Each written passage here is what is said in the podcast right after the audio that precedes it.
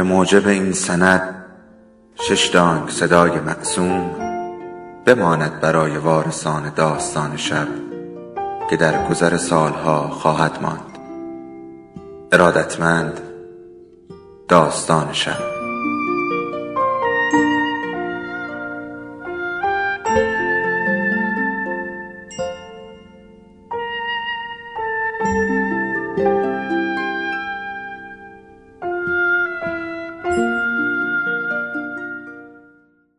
یکی بود یکی نبود.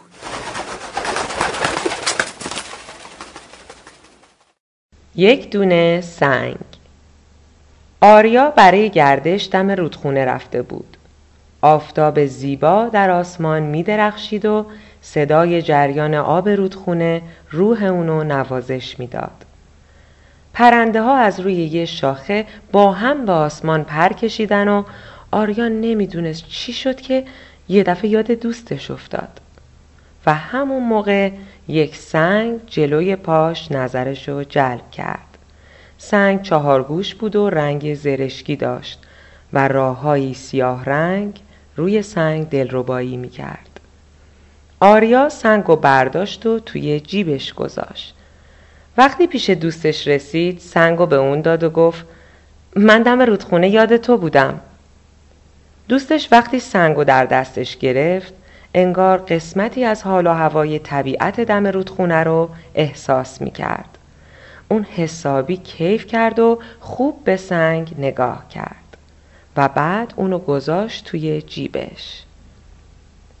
بعد از اون روز آریا به دریاها رفت و سنگ تو جیب دوستش بود.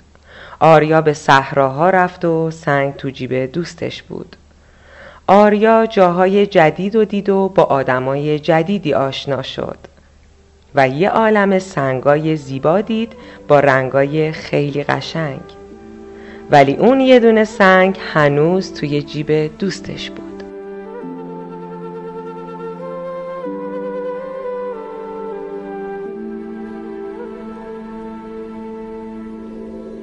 داستان شب بهانه است. برای با هم بودن دور هم نشستن شنیده شدن.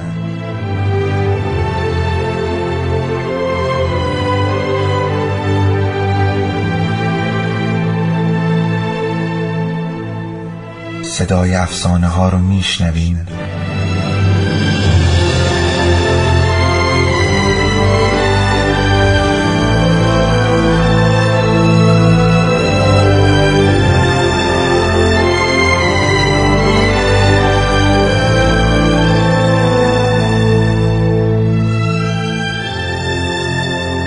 sabes tú un peje.